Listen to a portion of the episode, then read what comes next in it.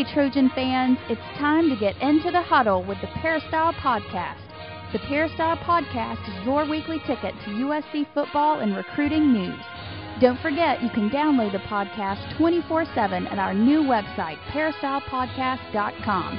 And now, here's the host of the Peristyle Podcast, USCFootball.com publisher, Ryan Abraham.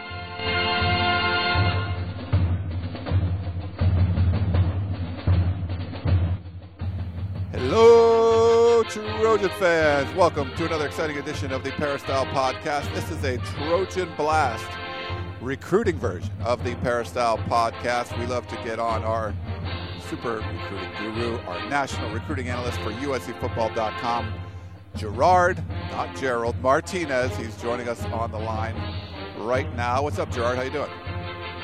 I'm doing good. I'm doing real good. Wow, real good. That was, that was very deep. Like you, you really meant it that you are doing it. Yeah, I have to. I have to follow up something with the uh, hello Trojan fans. So I thought I'd uh, just say I'm doing real good. Love it. Okay, well, there's some news. Uh, there's been a lot of news.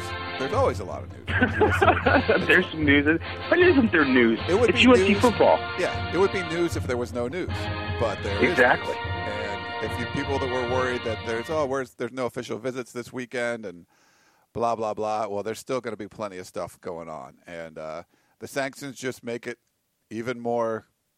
I don't know if you want to say exciting or even more crazy, just because there's fewer spots and just it's just teetering. It's just who knows how it could end up awesome. And a lot of people though, like Anthony, who just wrote in this first question, Gerard, are panicking. He says, "I'm starting to panic over here," but he says, "What's going on with Jason Hatcher decommitting?" I did not, in capital letters, see that coming. With Kylie Fitts and Hatcher now gone, we only have one defensive end coming in by my count. How the heck?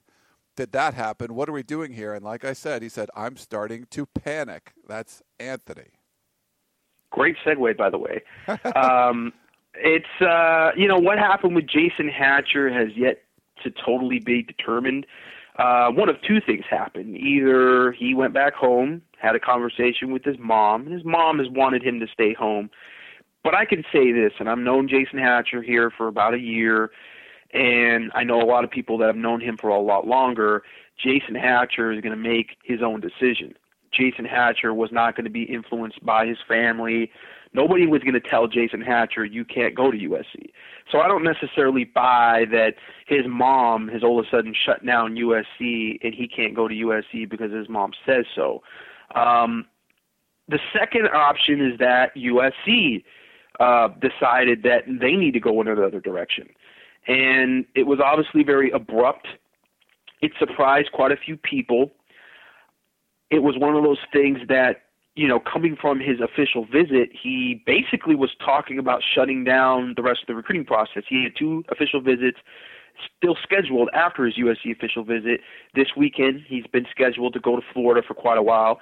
And February 2nd he's scheduled to go to Louisville. So there was a lot of interest in that and talk about that, considering that the commits that had commit over the summer had basically agreed with USC and the USC coaching staff that they would not take official visits after USC's official visit. USC would be the final official visit they would take. They would give that time between the last official visit and signing day, uh, basically some margin for USC to figure out who was in and who wasn't. So that hasn't happened.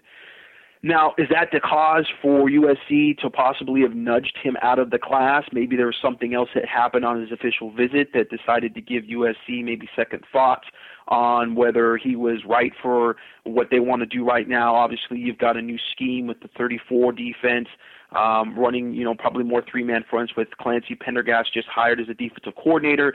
There's a lot of variables that come into play. Again, it hasn't really been determined. We're trying to kind of gather some context on a few different things. Obviously, the numbers are getting low. There's a lot of people that are kind of uh, you know criticizing that oh USC I can't believe they're only down to 12 or 13 commitments. Well, this is a class that's really only supposed to be 15. so you have to really kind of remember what we're dealing with here and what the the actual status quo would be otherwise. It's 15. USC has more rides because they were able to roll some over uh, from previous classes. So you know, in in reality, I don't see USC dipping below that 15 mark. Uh, a lot of people, as you know, Anthony said, is panicking. You know, they feel like, oh man, you know, you lose Jason Hatcher, there could be another decommitment coming around the corner. All of a sudden, you're going to be down to 12. You know, how is USC going to be able to get back up to that 17 number, which is the number that we predicted for quite a while now, which will be the total class or the allowed class signings. Um, there's still a number of guys on the board. It's going to be a gamble. It's going to be one of those things that towards you know signing day, um, we're going to see if USC is able to you know really close with the guys right now that they have left on the board who are uncommitted. So that's where it stands right now. You know what happened with Jason Hatcher, like I said, remains to be determined.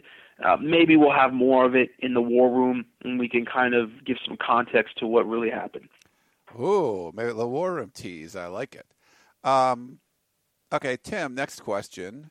Uh, you mentioned the hiring of Clancy Pendergast, and he's saying Tim, he, Tim is saying, do you think that a Clancy? Do you think that the hiring of Clancy Pendergast will have any effect on the recruitment of Eddie Vanderdoes?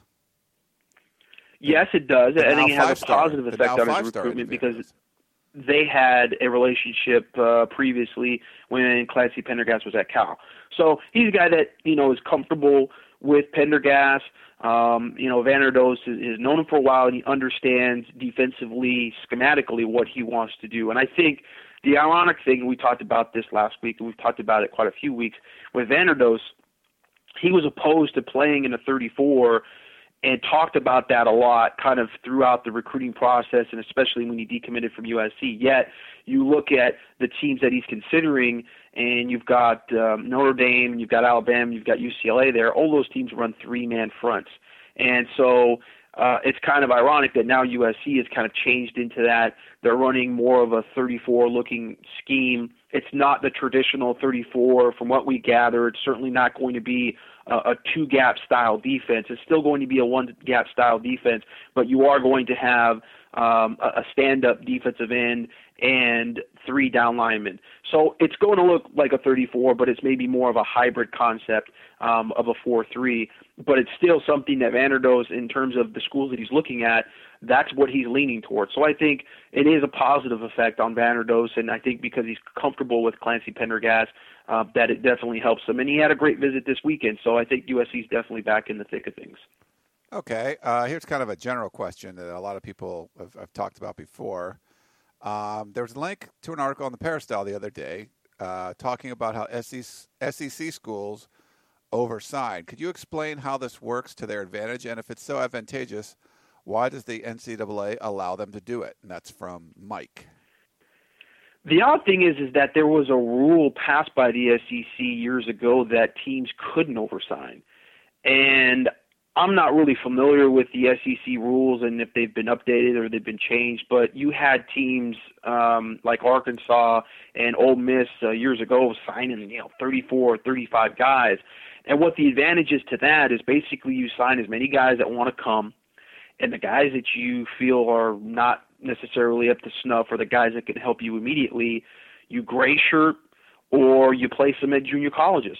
And that's basically what they were doing. They were just taking a handful of guys and putting them at a junior college. So really your class was bigger and you were able to pick at the end of the day coming closer to, you know, fall camp who you wanted and who you didn't want from a greater pool of talent. So instead of looking at, okay, we have 25 guys here, these are 25 guys that we have to sign on signing day. We're going to have to turn away other guys, and they're going to go to other schools, and they're going to sign with those other schools on signing day. You're able to sign 35 guys and you get you know 10 more guys that you basically could sit on for the rest of the the spring. Going into the summer you can figure out okay this guy might not make it academically. Ah this guy's not really developing so we're going to go ahead and ask him to gray shirt or maybe we're going to push him to a to a junior college and have him be there for a couple years and physically develop and then bring him in. So you're really kind of piling uh up players without necessarily having all those players on your roster. So that's the advantage to it. Why SEC schools seem to be doing it again after there was a rule pass, I don't know. I, I'm not really hip on the rule changes in the SEC and if there's been some type of development in that area. Okay, uh, let's go to Joe. He says, when the dust settles on signing day, How do you think the Pac 12 will compare to other BCS conferences? Is the Pac 12 closing the talent gap compared to the SEC? Uh, short answer is no. Um, I think that uh, when you're looking from top to bottom, no, no, and you're and you're never going to see the talent gap really close that much just because of demographics and because of you know the SEC is in the South and you have much more uh, football talent in the South. I mean, that's that's that's the truth. That's not you know, no one's I think disputed that. Um, when you've got Atlanta and you've got Mobile and you've got Miami, you've got all these big cities in the South. You really Los Angeles is it for the West Coast. You know, you've got Los Angeles, you've got Denver to a lesser extent. Uh, Phoenix has definitely become better and better at producing talent. There's more people moving there, so you have more population that you can choose from, but it's sparse you know, you've got Oakland, San Francisco, you've got uh, Los Angeles, you've got San Diego, and you've got kind of Phoenix, and then everywhere else is pretty much uh, real low when it comes to the population rate and, and talking about high school football players. So the South is always going to produce more talent. So those schools down there are always going to be able to sign more talent. So in terms of top to bottom, the conferences, no, it's it's not close. I think you know really the Pac-12 is is not even competing with the the Big Ten uh, or even the Big 12. Uh, it's really a lot less. It's it's it's pretty low on the totem pole comparatively. Now, if you're talking about the very top of the Pac-12 and the talent level maybe between the top five teams compared to the top five teams in the SEC, I think yeah, I think there's there's been some closing of a gap. I think that you know if you're looking at recruiting rankings, maybe not necessarily, but in terms of talent and looking at those players on the back end and when they get to Stanford and when they get to Oregon and Oregon State, I think yeah, I think there's definitely a lot of talent there in the Pac-12 at the very top, and obviously SC is able to have a lot of talent. UCLA has had a better season than they've had in the past, so they're going to have a better class nationally. So yeah, I think at the top there's definitely more competition there between the top conferences, uh, but from top to bottom, and you're considering the whole conference, it's just never going to be the same. You're never going to be able to compare and parallel uh, the West with you know the Southeast. Okay, uh, let's see. This is Terrian. Uh, Gerard, given the number of athletes USC is recruiting and the low number of scholarship slots, wouldn't it be likely that on the morning of signing day there will be more faxes from signed recruits than USC will have scholarships for? If so, what happens? Is it first come, first serve, or the coaches get back with bad news for the signees they can't take? That's from Terrian. In that scenario, I think it would be first come, first serve. Uh, it's it, it's hard to know what's really going to happen on signing day because you do have some spots that are opening up, and you still have some kids that are there that have very high interest in USC.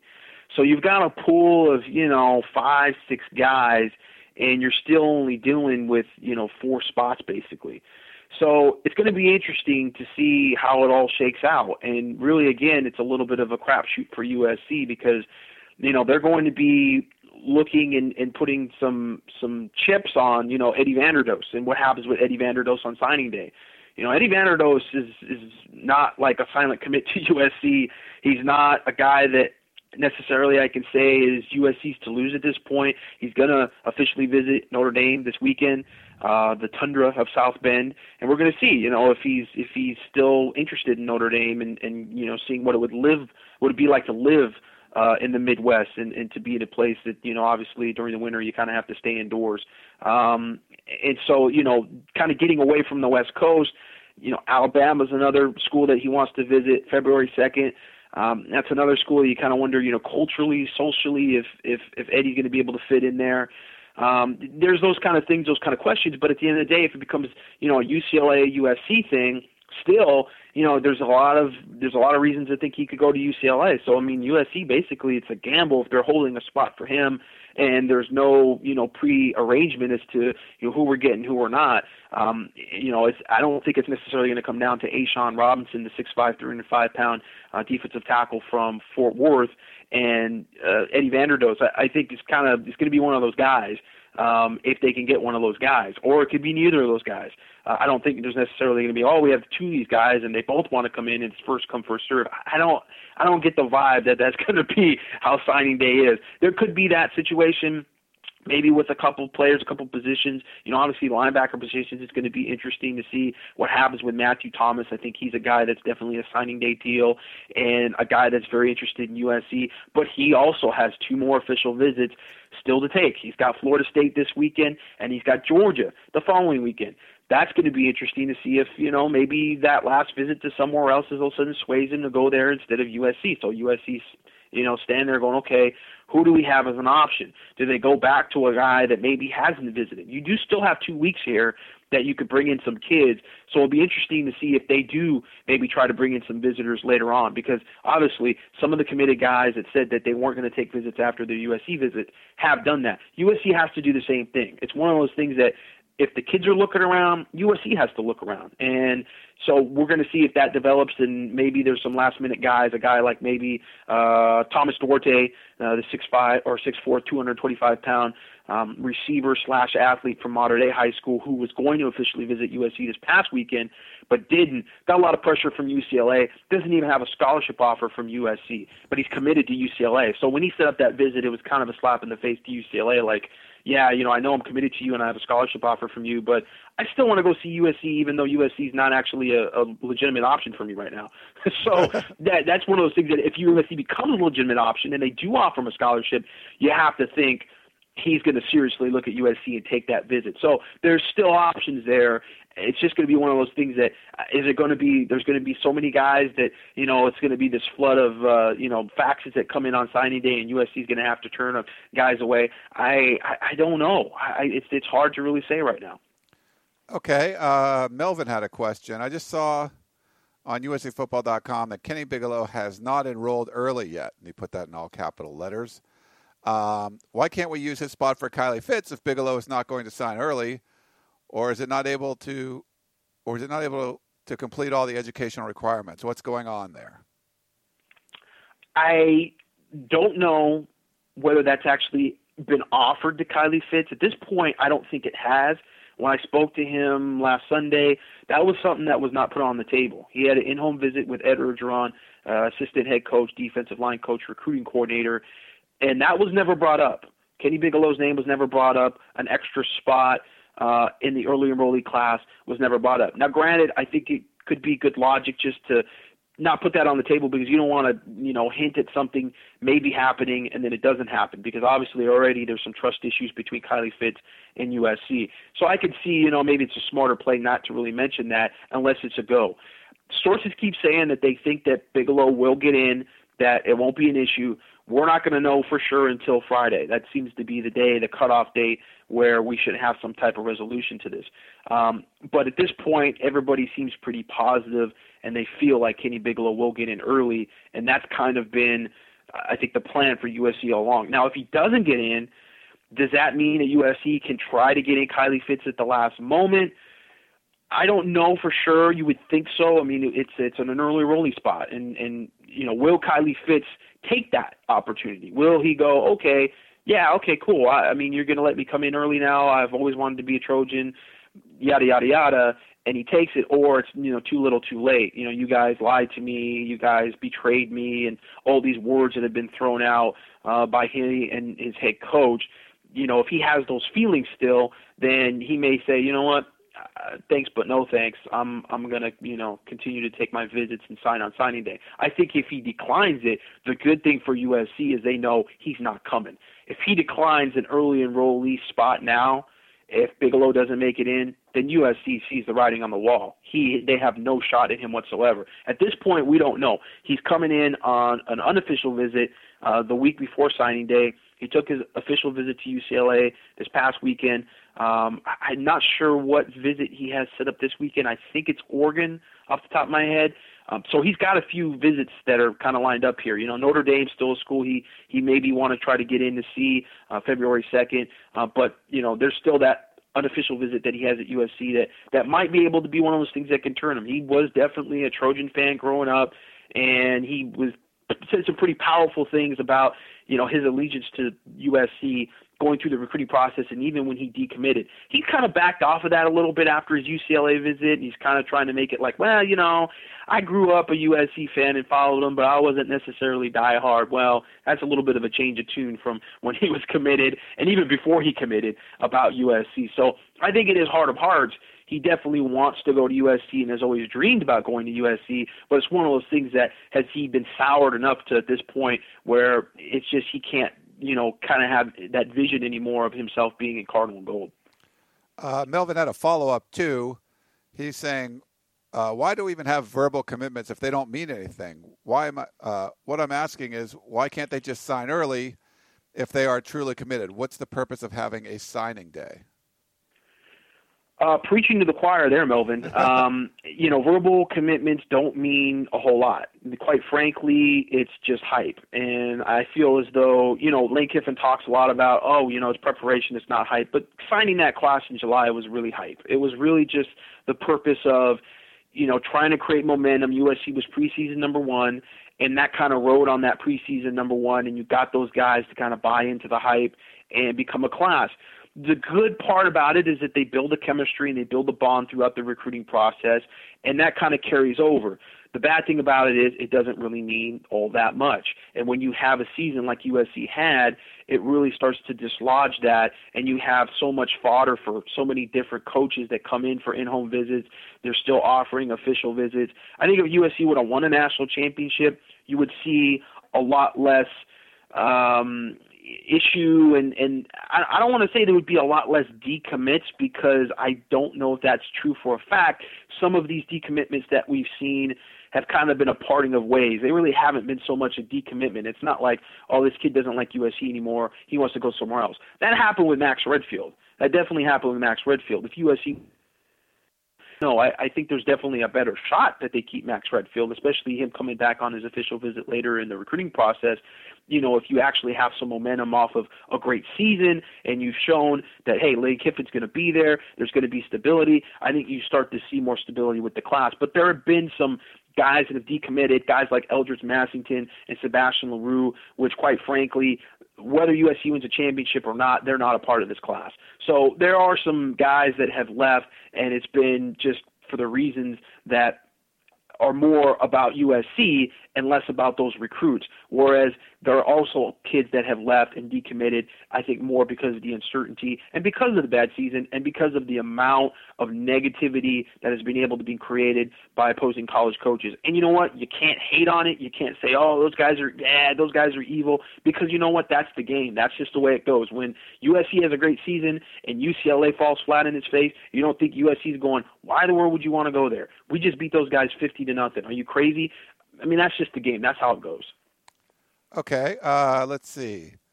Chris in San Pedro, he's like, uh, I usually, uh, as usual, I really appreciate the podcast and your answers. Could you explain how teams have 30 plus recruits when when when they can only really have 25? How does that work? What is the benefit? What is a gray shirt? And can you discuss the recruit's frame of mind when signing with a school that has way too many recruits already. Why would they want to do something like that? Is there any benefits the way things are going like that? Well, this kind of touches on the question we already answered about oversigning. Um, what is the benefit to the recruit? Well, the recruit, it, it all depends on position and where he sees himself getting an opportunity. I mean, if he's a really good player and he's coming at a position while they have maybe 30 guys that have signed, but he's the only, you know, he's the third receiver and he feels like these other two guys, whatever, uh, I'm better than these two guys, then it doesn't really matter. So it, it it's all it's all individual. It all depends on the recruit signing and, and whether he's part of a big class or a smaller class. Gray shirting is basically a kid taking a waiver and saying, I'm not going to sign this year.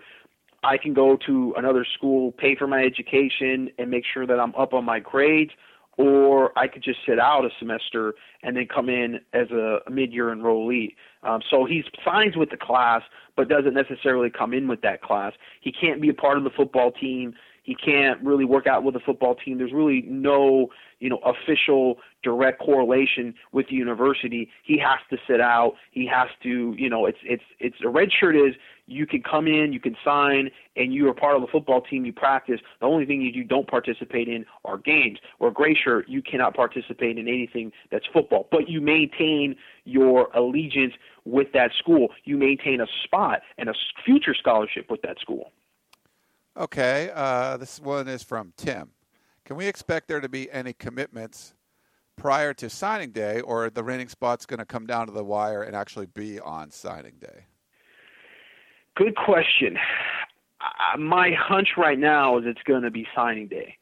Um, you know, there's the possibility that uh, maybe there's a guy or, or, or two, like a Kylie Fitts situation, which you know, it doesn't actually come down to signing day. Um, obviously, if there was some movement with Kenny Bigelow or there was a change in plans there and, and Kylie Fitts decided to take an early enrollee spot, we would know that before signing day.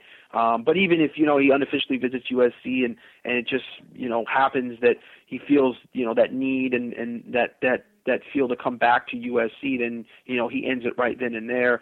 But right now, it looks like all these guys are kind of talking about signing day and doing something on signing day. You know, at this point, ESPN's putting out there, you know, hey, you can do this on TV and stuff. So now these kids kind of want to do it on signing day because it's a big deal and there's an event to be had and there's attention and there's a lot of hype behind signing day.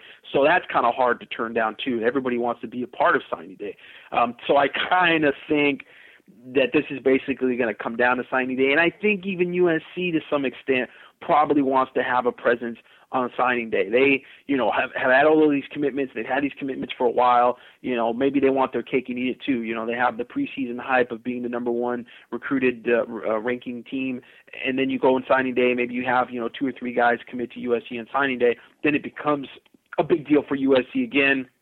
Big statement great for PR going in the spring ball that USC closed with, you know, Eddie Vanderdoes and Matthew Thomas and Quentin Powell and all these guys that are still left on the board. That would obviously be a big deal. So I can't, you know, even for the for the school itself, there might be some benefit to holding off uh, with with some of these commitments to signing day.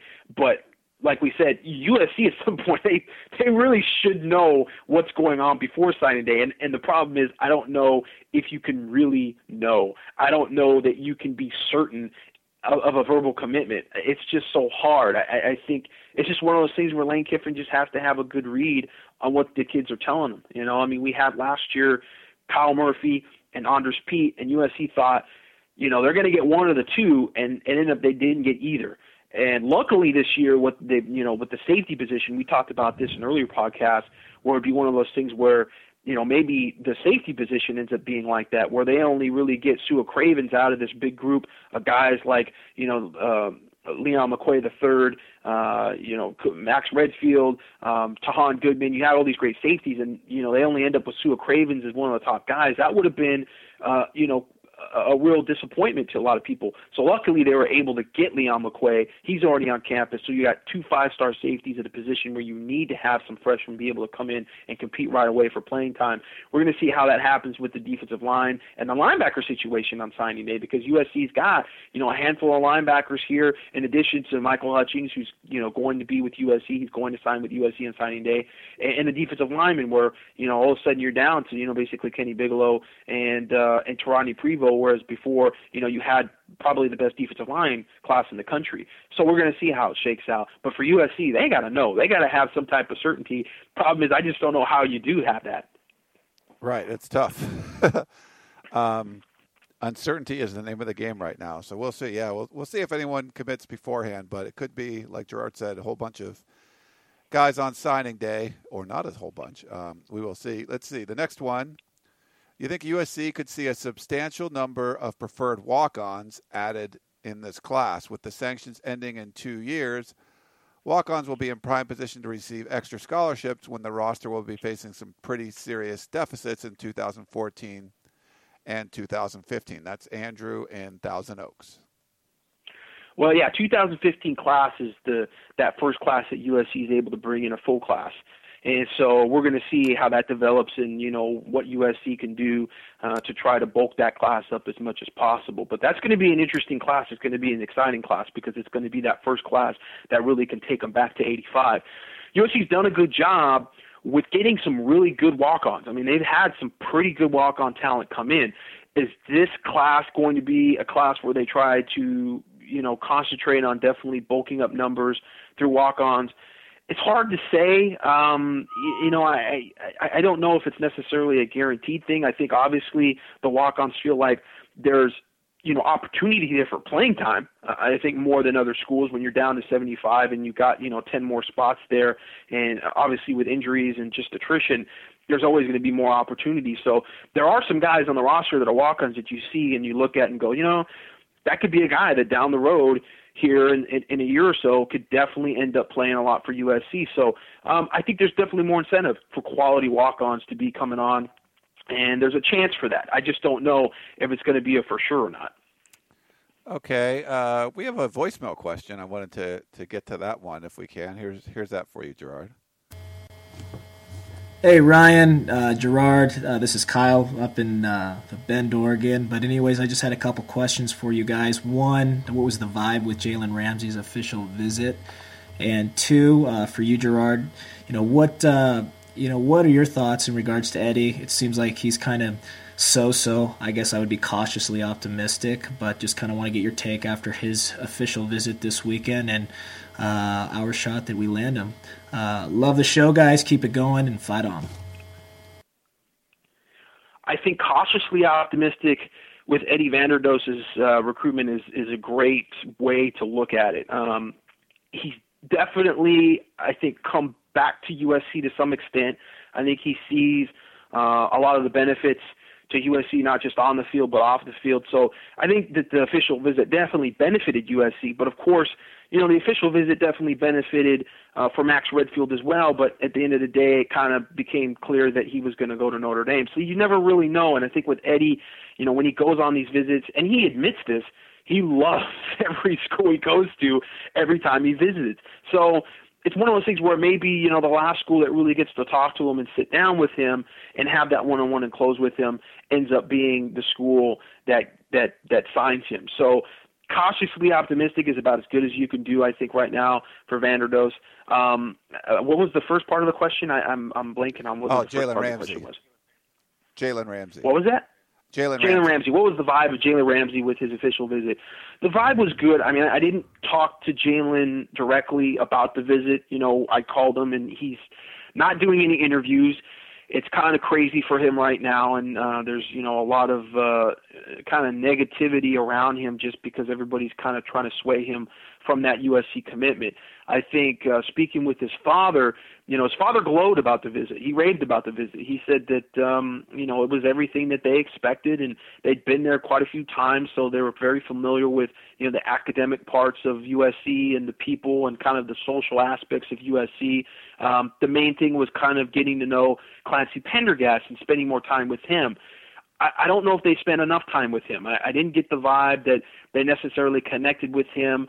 Um, they did get some X's and O's, and they did get some type of understanding of you know what's going on with uh, with, with the defensive back position from a schematic standpoint. But in terms of building that relationship, that may not come until the in-home visit that Clancy Pendergast has with uh, Jalen Ramsey Thursday. Um, the obvious hurdle, and it's another hurdle. It's one of these things where USC's kind of done everything they can to almost lose Jalen Ramsey, other than you know the Tee Martin situation, which you know retaining him obviously helps. But they throw another hurdle out there with Marvin Sanders not being retained as defensive backs coach. And, you know, I don't know that Marvin Sanders necessarily had the greatest relationship or it wasn't one of those things where Marvin Sanders had actually recruited uh, Jalen Ramsey. Uh, that's really been Tee Martin. But it's one of those things where, again, certainty and having some type of feel for what you're getting into when your position coach is kind of all of a sudden, you know, stripped away and you're going in with a new defensive coordinator, it's one of those situations where uh, there's not necessarily that feel maybe of okay, I know these coaches, I know their personality, I know how they like to coach, and I know myself as a player, you know, I feel okay with this situation. I think it just adds more uncertainty. And you've got Florida hitting them hard. You've got Florida State hitting them hard, and there's a little more certainty there. Granted, those coaches have have seen some turnover as well. And Both staffs have had new defensive coordinators, but the thing is, Jalen Ramsey had a prior relationship with Jeremy Pruitt when he was at Alabama. Then he went from Alabama to Florida State. That just continued. So that's really what got Florida State really in the mix. Uh, Florida State wasn't in it to that point. He wasn't going to take official visit to Florida State until Jeremy Pruitt came on board. And then with Florida, they lose their defensive coordinator, but they hired within. So there still maintains a relationship. Uh, with USC, you're talking about a new defensive coordinator, and now you're talking about uh, what looks to be um, a, a new defensive backs coach, and that's going to be Clancy Pendergast. It sounds like they're going to bring in a linebacker coach, and Pendergast is actually going to coach the defensive backs. So it's just another hurdle, and and it's it's one of those things you just kind of shake your head and go, man, I don't know how many. I mean, they've got a lot of straws on that camel's back already. You're just wondering if this is going to be the one that breaks it. I think as a school, as as a as a university, if you take football out of the equation, Jalen Ramsey signs with USC all day, every day, twice on Sunday. But the football aspect is still there and everybody's working on that. And you know the interesting thing is dad did say you know we want him to look at this school as if football wasn't a part of it that he was just going to the school to go to the school. And i think if they stick with that then usc is there. But again you know the football aspect is such a big deal. There's going to be influence. It's hard to really take that out of the of the of the equation. And so it's going to be one of those things where USC has to close. I mean, Pendergast has to come in. There has to be some some certainty. There has to be some closure with the coaching staff and what uh, the defensive coaching is really going to look like. And then Lane Kiffin has to come in and close, and that's going to be a big deal. It's going to be, you know, what does Lane Kiffin have to offer? You know, obviously he's on the hot seat. Everybody knows it. The recruits know it, but you know, there has to be something about selling, you know, not just one coach and, hey, you're coming here for Lane Kiffin. You're not coming here for Lane Kiffin. You're coming to USC for all these other reasons. And even if Lane Kiffin's not there, there's going to be support there for the program. And you're going to see the program still be able to strive because they'll go and they'll get another good coach. It's one of those things that, you know, the, rec- the, the, the coaches – that really do a good job tend to they sell the university. It's not just about selling yourself; it's also about selling the university. And and we'll kind of have to see if if USC the coaches that are there are selling university and not just themselves, because you know coaches could come and go at all times. Lane Kiffin could end up winning uh, 12 games next season and then go to the NFL. I mean, you just don't know how these things come and go. So really, I think that's another reason why his family really wants him to look at the school and not necessarily just the program. But I feel it's just hard to not have some influences there when you're talking about football and you're talking about the relationships that you have with the people there at the school. All right, uh, a couple more. We got our buddy Jared. Two questions on Eddie Vanderdoes. Uh, he wants to know how will baseball figure into his recruitment, and secondly, he said, uh, "I read your story where." He mentions the three technique in a 30 or even a 50 front. Does that mean that it will likely be three down linemen and gaps versus having a, a true one shade nose guard? Yeah, te- uh, I, I, think it's definitely it's it's a hybrid situation, and, and we kind of touched on that earlier. It still seems to be a one gap defense. I think you're going to see some different alignments, and and you could see a true one shade. Um, I, I think that's definitely personnel issue. I, I think if you want somebody that really controls that middle and pummels that center, you got to have a big guy. You got to have Terrence Cody. You got to have one of those big, you know, six four, three hundred and thirty pound type nose guards, and USC doesn't really have that anymore. So I think they want to use more quickness, and they still want to stay in the one gap and just use those three defensive linemen as really three, you know, defensive tackles. I, I think those defensive ends that you have that are down linemen are really going to be. It's like having two three techniques more than it is you know having just one three technique and then one one shade so it's going to be kind of a, like i said a hybrid type situation and it might you know kind of evolve from the talent that they have um, when you looked at cal last year and even the year before uh, they used a lot of different alignments. Actually, even threw some four-three looks in there. Uh, they had some, you know, two, four, five looks um, a, kind of a lot of different, you know, kind of alignments where it wasn't just, you know, three down linemen, and certainly wasn't just a standard, you know, two gap style defense, the traditional three four that you saw way back in the days with the Steelers. I mean, shoot, even the Steelers have kind of adjusted a little bit since then. Um, so from that standpoint, yeah, I definitely see there's going to be some differences. Okay, Gerard, we got one last question. It has to do with social media, and I just was uh, duped myself on the social media thing as we're recording. I, I'm looking at Twitter, and I see a VolQuest account, which is the rivals Tennessee site. It's got a picture of Brent Hubbs on it, who's the publisher of the Vol, of VolQuest, saying that Jalen Ramsey, five-star uh, quarterback Jalen Ramsey, decommitted, and uh, caused a, a, brief firestorm before I looked at the account, and it wasn't the real VolQuest account; it was a fake VolQuest account and so people are going jumping off bridges, and then they come back over. So social media is a big part of recruiting now, Gerard. Unfortunately, it's a huge part of recruiting, and Facebook not as much, but Twitter has definitely impacted. Uh, it's definitely impacted recruiting, and it just continues to impact recruiting. I mean, you have obviously the kids themselves that can speak freely on Twitter. Sometimes you know, to their own uh, to their own demise with some of the things that they say, and you kind of get to see some character flaws uh, with kids and the things that they say and the immaturity that's there. And you wonder, you know, well, you know, if you were, you know, 16, 17 years old and you had Twitter, what kind of stupid things would you be saying? So unfortunately, their social lives are a little more open to prying eyes. Um, and there's things that they say that probably they shouldn't. And, but I think even more of an impact is just the direct contact that fans and boosters have with recruits. Before Twitter and before Facebook, you didn't have that direct access and that easy access for fans to be able to just reach out to recruits.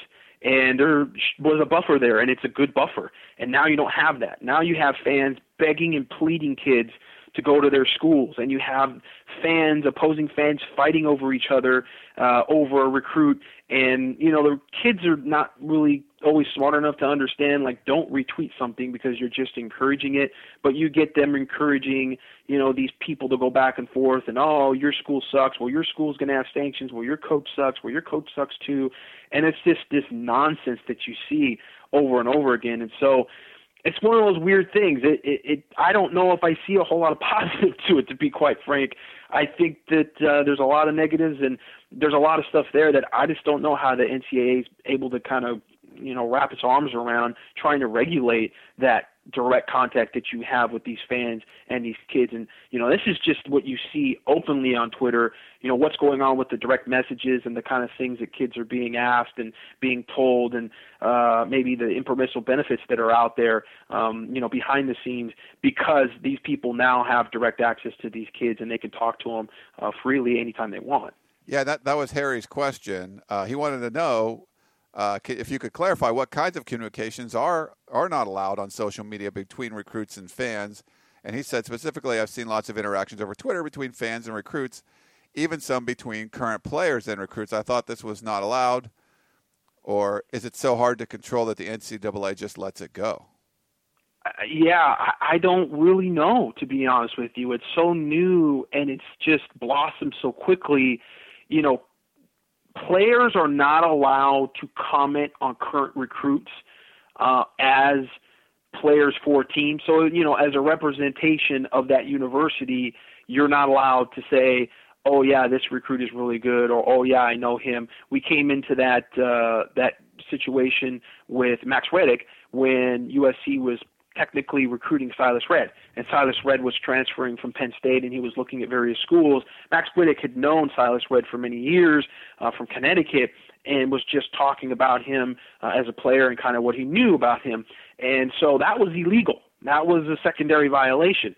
Um, when you get to Twitter and you have dialogue between recruits, I guess it's not necessarily illegal because it's not illegal for a current player to talk to a recruit.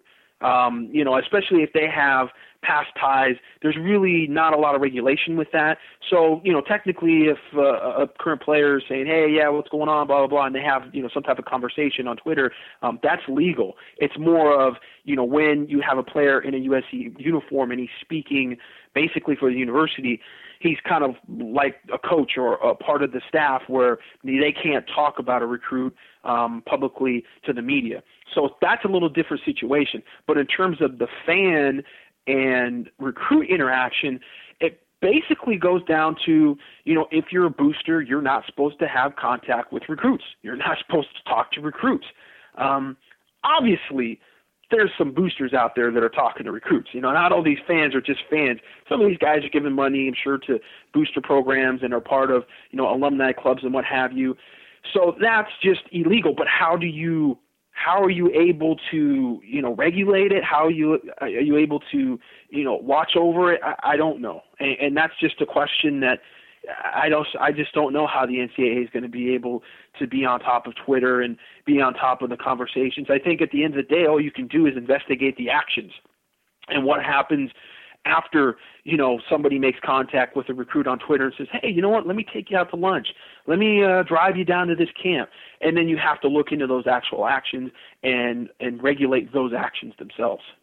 Yeah, we see a lot of it, and you're really not supposed to. So if you're a big USC fan and you're there trying to convince recruit A or B or C to go to USC, or if you're a UCLA fan doing the same thing, um, you're not supposed to be doing that. And uh, I we just haven't seen any kind of NCAA enforcement ever uh, from something like that. But it's true. I mean, that's that's illegal contact in in the eyes of the NCAA. You're not supposed to be doing that. But we see, like Gerard said, you'll see commits, uh, you know, recruit uh, prospects that'll get tweets from you know five different schools. Like so, a Michigan fan is like, "Hey, you'd be great in you know maize and blue," and um, or whatever. And you know, like they they'll all kind of say that, or is it maize and gold? I, which one's Mays? Yeah, That's this past this past this past weekend, you had Michael Hutchings actually started a Twitter feed, SC official. Then you had Nico Falah, Michael Hutchings, and Khaliel Rodgers, and a couple of the guys that were on their official visit to USC,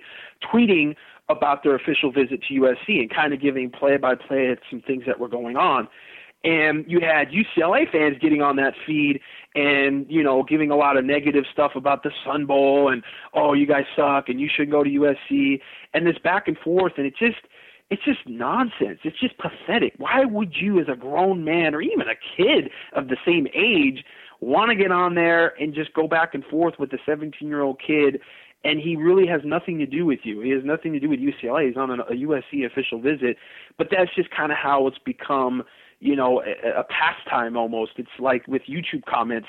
You know somebody creates a youtube video and you look at all the comments and it's 90% people telling them to go f themselves. You know why why in the world would you even get on there and watch the video? Let alone would you spend time to write this paragraph commenting and just you know blasting this person for their YouTube video. It's just it's just I don't know if it's society or what have you, but in terms of how it was and how it's going to be, it's going to be interesting. As far as the recruiting process goes, to me, it's just another reason why people are going to say you know, we need an early signing period. You know, they need to just kids need not to be out there. They need to be able to sign before they become these semi-celebrities, where all of a sudden they've got 5,000 Twitter followers because everybody knows who they are because they've taken official visits, because they've been to the Army All-American game, they've been on national television. Let's try to head some of this off before it happens. I'm in agreement with that anymore. I mean you know, if we could have cut some of this off, you know, the early signing period, you had the early enrollees, and then you had maybe a few more guys like Steven Mitchell that were able to sign, and we didn't have to even talk or worry about those guys. I know technically it's probably not good for business, but to me, I don't know what kind of business you can build upon a bunch of stuff that's coming up on Twitter. I mean, kids not actually talking anymore to the media, to the people that actually are trying to get the story straight uh, you know, some of the people, obviously, you know, you have a lot of people that do stuff like the Manti Te'o story, but the people that really want to get the information out there and the facts and being able to set the record straight, you're kind of going over that point and just doing it directly. And sometimes these kids don't know how to actually articulate what they mean and what they say, and that just creates more problems. So, yeah, it's become a whole circus. All right, Gerard. Well, good stuff. There was a little ledge hack action happening during the middle of the podcast. There actually is some news that broke while we were taping. Tahaan Goodman did commit to uh, UCLA.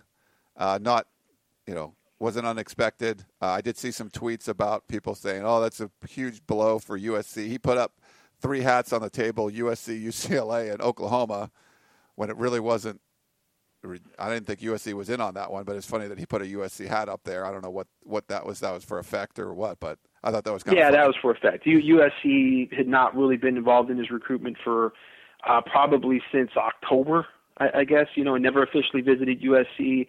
Um, it just it, he wasn't going to go to USC. I, I I had him going to UCLA. I don't know May I mean, I told people at, at the point where he was silently committed to USC at one point, which he silently committed to USC in late July.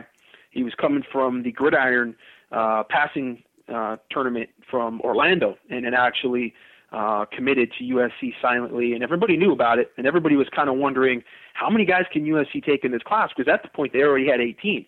You know, because Torrodney Prevot had committed right around that same weekend.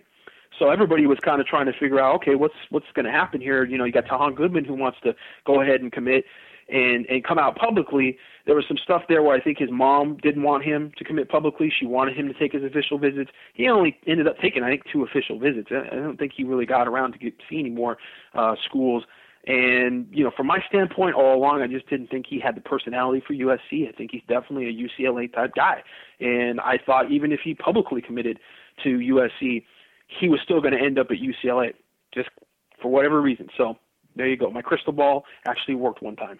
It did. Very nice, Gerard. All right. Well, thanks again for uh, coming on the show and sharing all your recruiting insights. Uh, I did want to let people know if you want to hear Gerard in person not just on the podcast. Uh, Thursday night, Trojan Club of South Orange County in Mission Viejo.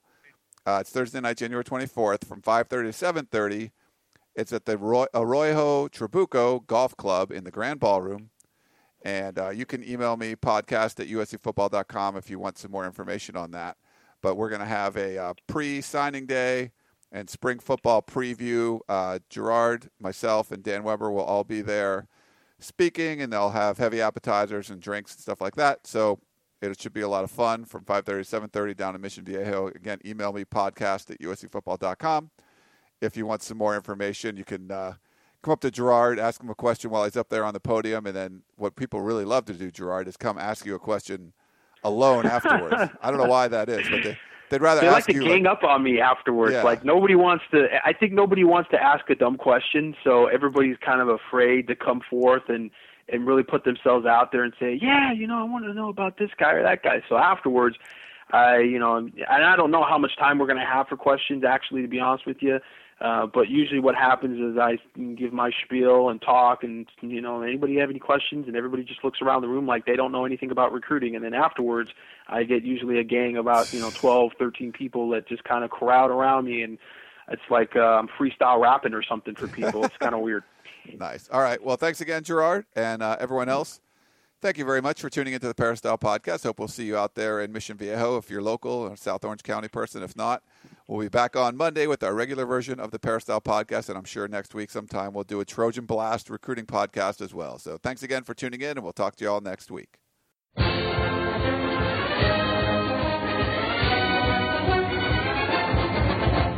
You've been listening to the Peristyle Podcast presented by USCFootball.com.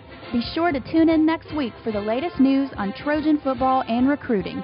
And don't forget, you can automatically download the podcast directly to your iPod or MP3 player for free. Just click the iTunes link on peristylepodcast.com or search for Peristyle Podcast at the iTunes Music Store.